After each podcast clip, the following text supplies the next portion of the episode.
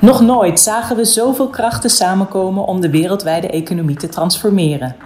De verduurzaming van economie en samenleving leidt tot grote risico's voor bedrijven die zich niet aanpassen. En tot verschuivingen in de sectoropbouw van de economie. Maar de verduurzaming brengt ook kansen voor bedrijven en beleggers. Mijn naam is Marije Groen. We praten hierover in deze podcast met Kees Auwboter, Responsible Investment Officer bij Actiam.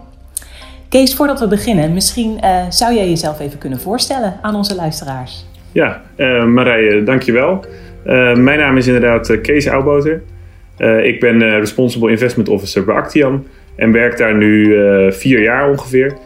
ik heb een achtergrond in de econometrie en heb een aantal jaar bij TruePrice gewerkt als impact analyst. En vanuit die hoedanigheid ben ik ook werkzaam voor Actiam. Dus wat ik daar doe is ik meet eigenlijk de impact van Actian beleggingen uh, en eigenlijk bij ontwikkeling uh, betrokken bij productontwikkeling. Helemaal goed. laten we eens hebben over het, het nieuwe normaal, hè? heel actueel. Nog nooit zagen we zoveel krachten samenkomen om de wereldwijde economie te transformeren. Zo vatte Bank of America het samen in het rapport Transforming World the 2020s. Wat zien jullie bij Actiam als de belangrijkste transformerende krachten? Ja, ik vind het aan zich al een hele mooie vraag. Uh, transformerende krachten klinkt ook wel heel, heel sterk, eigenlijk om het zo te zeggen. En ja, daarvoor zou ik eigenlijk uh, eerst een paar stappen terug willen doen. Naar van wat nou eigenlijk de grote trends zijn die op dit moment in de samenleving uh, plaatsvinden. en eigenlijk om bij eentje te beginnen is het naar mijn idee de, de groeiende wereldbevolking. Die eigenlijk al een aantal jaren ja, fors toeneemt, de wereldbevolking. En wat je eigenlijk ziet is dat het een, een, een flinke druk geeft op, ja, op onze planeet. Dus Um, ja, de, alle natuurlijke hulpbronnen komen onder druk te staan. Uh, de productie neemt enorm toe. Dus nou ja, dan zie je bijvoorbeeld uh, dingen verschijnen zoals klimaatverandering, uh, maar ook toenemende ja, schaarste van water en de ecosystemen die zwaar belast worden. En dat is typisch iets wat in eerste instantie onze samenleving raakt.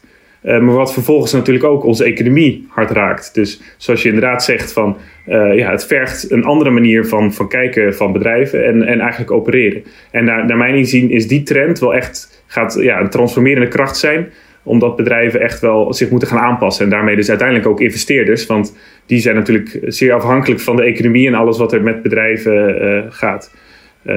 Een andere transformerende kracht is de technologische ontwikkeling. Nou ja, die is natuurlijk, dat is ook aan zich niet nieuw voor, voor mensen, denk ik. Uh, ik bedoel, je ziet het links en rechts om je, uh, om je heen. Uh, van, van apps die ontstaan. nu weer TikTok, die natuurlijk groot in het nieuws is. maar ook, dit gaat natuurlijk ook op het, het investeringsklimaat enorm van invloed zijn. zeg maar de nieuwe manieren van, van toegang tot data. Eh, eh, AI-technologieën, maar ook satellietbeelden. Die leveren op nieuwe manieren informatie, wat uiteindelijk ja, toch wel echt voor, voor een andere manier van investeren gaat zorgen. En wat zien jullie bij Actiam dan als het nieuwe normaal? Ja. Hebben jullie daar een definitie van? Of, of waar kijken jullie specifiek naar? Ja, dus uh, als je een nieuwe normaal, dat is natuurlijk ook wel best een grote, grote term. Maar in ieder geval dat ja, bij deze de twee trends horen dus inderdaad een andere manier van uh, kijken naar produceren. Uh, naar een andere manier kijken naar je, naar je ketens, eigenlijk je productieketens. Um, en eigenlijk voor ons is daarbij dat in de toekomst eigenlijk dat er steeds meer belangrijk wordt van uh, hoe gaan bedrijven om met deze transitie? Dus uh, er moet een bepaalde transitie plaatsvinden om in een duurzame samenleving eigenlijk te kunnen opereren. En eigenlijk is het nieuwe normaal is dat investeerders dat eigenlijk de maat nemen ook van bedrijven over hoe ze omgaan met die, met die transities. En een van die transities is dus bijvoorbeeld de energietransitie, zou je kunnen zeggen. En dat eigenlijk zie je al steeds meer dat in het nieuwe normaal uh, bedrijven eigenlijk beoordeeld worden van in welke mate zijn ze eigenlijk al ver gevorderd in die transitie. Ja, en wat voor rol spelen data daarbij? Ja, ook een hele grote. Uh, nou ja, zoals ik net al kort even aangaf over de technologische ontwikkeling. De nieuwe manier van, van eigenlijk data ontvangen. dus Um, op een manier, het, zeg maar historisch gezien, uh, zijn er een aantal grote providers die altijd uh, grote sets aan data leveren over uh, eigenlijk bedrijven. maar er, er, gaan ook steeds nieuwe manieren vinden om deze data toe je, tot je te nemen. Dus ik had het al net even kort over satellietbeelden. Dat je daadwerkelijk ja, landschapsverandering kan meten over tijd. En dat, dat eigenlijk die grote sets aan data beschikbaar worden voor investeerders. Nou, dat is natuurlijk mega interessant en ook heel nuttig uh, om eigenlijk in het nieuwe normaal uh, bedrijven te beoordelen. Om te kunnen kijken van ja. Ja, op welke manier opereren ze nou en welke manieren zijn ze betrokken bij deze bijvoorbeeld ontbossingspraktijken? Uh, of uh, in welke manieren zijn ze eigenlijk afhankelijk van, uh, van schaars watergebieden en in hoeverre zijn ze daar dan ook in de buurt bijvoorbeeld. Nou, dat is natuurlijk mega interessant. En een andere is, zoals ik al eerder zei, eigenlijk de technieken die ontstaan rondom AI. Dus het bijvoorbeeld dat er uit online teksten, uh, informatie kan gehaald worden. Nou, dat is natuurlijk ook een uh, behoorlijk innovatief en dat gaat natuurlijk ook wel veel, veel impact hebben. En dat gaat ook belangrijk worden als je bedrijven de maat wil gaan nemen in, een, in het nieuwe normaal. Ja, ik hoorde je net al termen noemen als ontbossing en watervoorziening. Uit onderzoek van JP Morgan komt naar voren dat een meerderheid van de beleggers denkt dat COVID-19 een katalysator gaat zijn voor ESG. Zie je dat ook zo? Ja, ik, ik, ik hoor dat inderdaad ook heel veel uh, om me heen. En uh, nou, wat ik in ieder geval wel heel mooi vind, is dat uh, eigenlijk dat door COVID-19 iedereen ehm, eigenlijk even stilstaat bij het feit van, oh ja, hoe gaan we nou eigenlijk om met onze economie? Ehm, en dat er op die manier inderdaad ja, duurzaamheid als een soort ja, kernwaarde wordt gezien. En nou, daarvoor zou ik ook wel het, het Harvard Business School uh, research willen aanhalen die recent is uitgebracht van hoe investeerders eigenlijk kijken naar, uh, naar bedrijven. En dat je dan inderdaad ziet dat in de tijden van eigenlijk de coronacrisis, ook hoe dat dan de aandelenmarkt geraakt heeft, dat eigenlijk bedrijven, uh, dat investeerders bedrijven beoordelen die op een resilient manier dus omgaan met hun, met hun eigen keten, dat, dat, dat ze die beter beoordelen. Dus dat investeerders dat echt wel positief ja, waarderen. En dat is natuurlijk wel, zorgt wel voor uh, dat heeft COVID-19 dan wel, uh, laat dat mooi zien. En een ander voorbeeld is, um, is dat eigenlijk wat je zag in februari en, maart, toen eigenlijk veel sectoren uh, ja, slechter gingen en de, de aandelenmarkt naar beneden, zag je dat de duurzame energie in um, eigenlijk Europa als enige relatief het goed presteerde. En dat vind ik is wel mooi, waar je historisch gezien eigenlijk de traditionele olie en gas eigenlijk een beetje de safe havens waren uh, van de economie. Dus als het slecht ging, dan gingen alle investeerders uh, in die sectoren zitten. Zie je nu dat dat inderdaad ineens duurzame energie is. En dat is denk ik wel uh, ja, wat je ziet van of COVID-19 nou direct een katalysator is. Maar dat je in ieder geval mooi ziet dat bij deze crisis er toch ja, andere dingen spelen dan zeg pak 10, 20 jaar geleden. Um, ja, dus ja. Duurzaamheid speelt dus wel, wel degelijk een rol in dat nieuwe ja, normaal kunnen stellen. Ja, zeker. Ja. En, en wat je nou ja, het is wel zo dat als je naar het grote, grote plaatje kijkt. Uh, er was uh, ook een, uh, een, directeur van de DNB, Olaf Slijpen, die uiteindelijk zei van. ja, waar corona eigenlijk is als een meteoriet, is klimaatverandering als een botsing tussen twee planeten. dat hij eigenlijk zegt ah. van oké, okay, corona, wat er op ons afkomt, de shock eigenlijk die dat het met de economie doet, is, is eigenlijk relatief klein nog steeds ten opzichte van wat klimaatverandering gaat doen als we daar niet op acteren.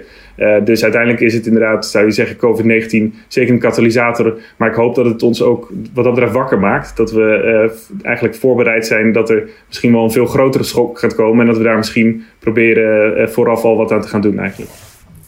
Ja, ja, nou laten we dat hopen inderdaad. Dat, dat mensen zich er nu veel meer bewust van zijn en daarop gaan acteren. Ja.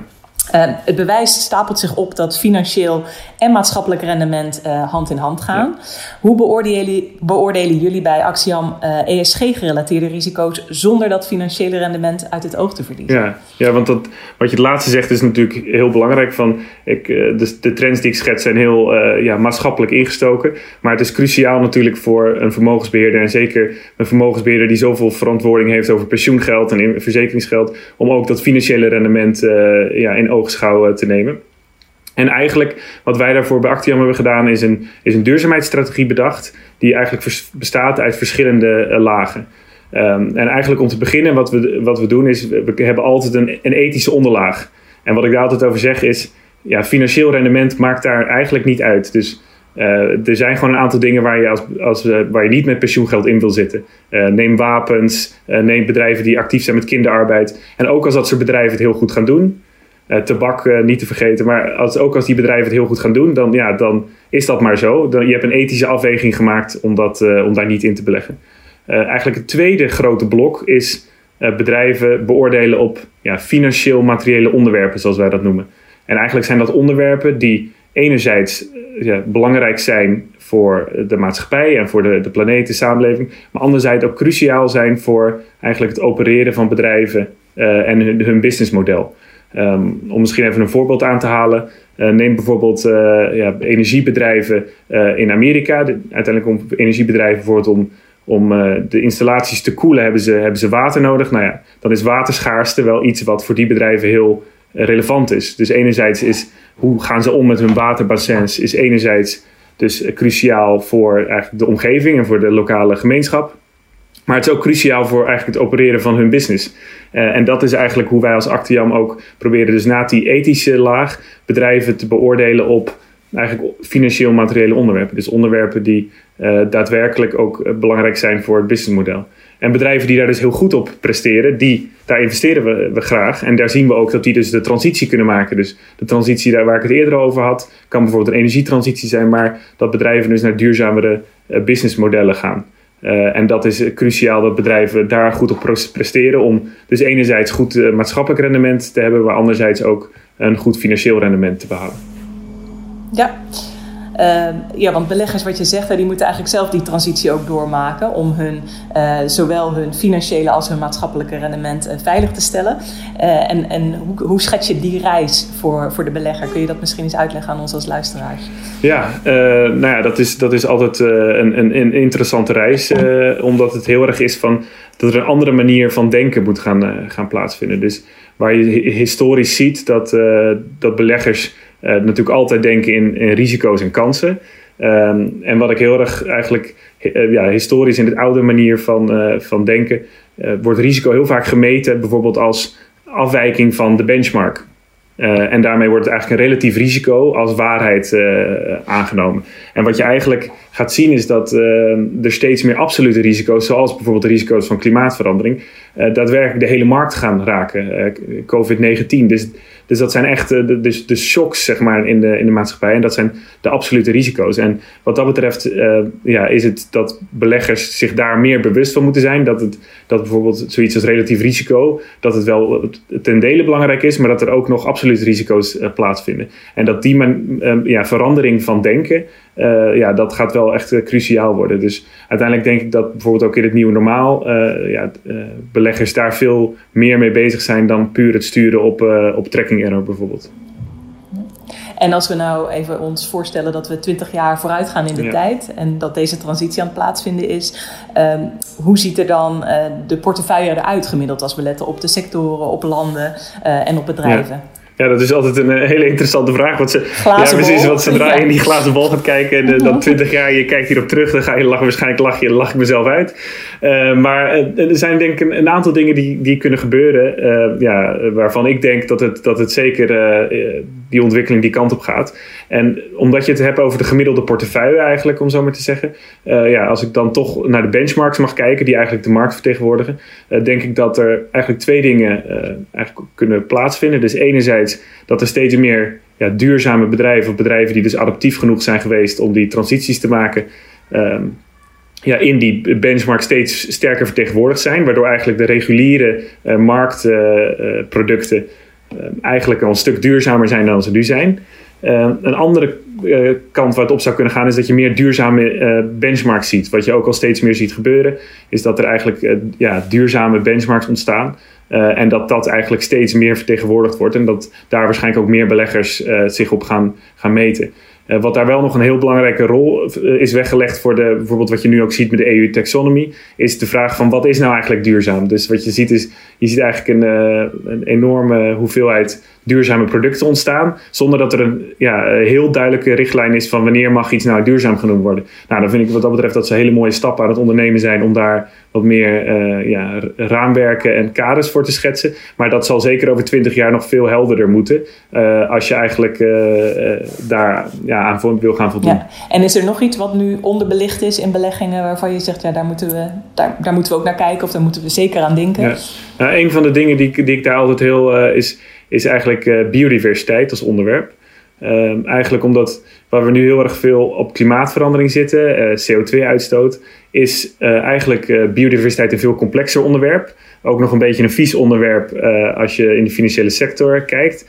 Ehm, terwijl uiteindelijk alle bedrijven, en zeker de bedrijven bijvoorbeeld in de voedselproductie, maar zo zijn er nog een aantal sectoren die gewoon heel afhankelijk zijn van, de, van eigenlijk de ecosysteem waarin ze opereren. En dat kan van water zijn tot kan rondom land zijn. Maar dat de, de vervuiling zoals we dat historisch eigenlijk gedaan hebben in de grote productie, uh, dat dat uiteindelijk ons weer gaat bijten als we daar niet nu al wat meer uh, in gaan opereren. Dus dat gaat heel cruciaal zijn uh, van hoe ga je als bedrijf om met het ecosysteem waarin je opereert. Uh, en dat, dat is gelet op, op het afval wat je, wat je produceert, uh, maar ook de hoeveelheid uh, van, die, van de lokale grondstoffen die je gebruikt. Van in hoeverre zorg je ook dat, dat eigenlijk wat je, wat je gebruikt, dat je dat niet kapot maakt, om zo maar te zeggen. Ja, ja. ja.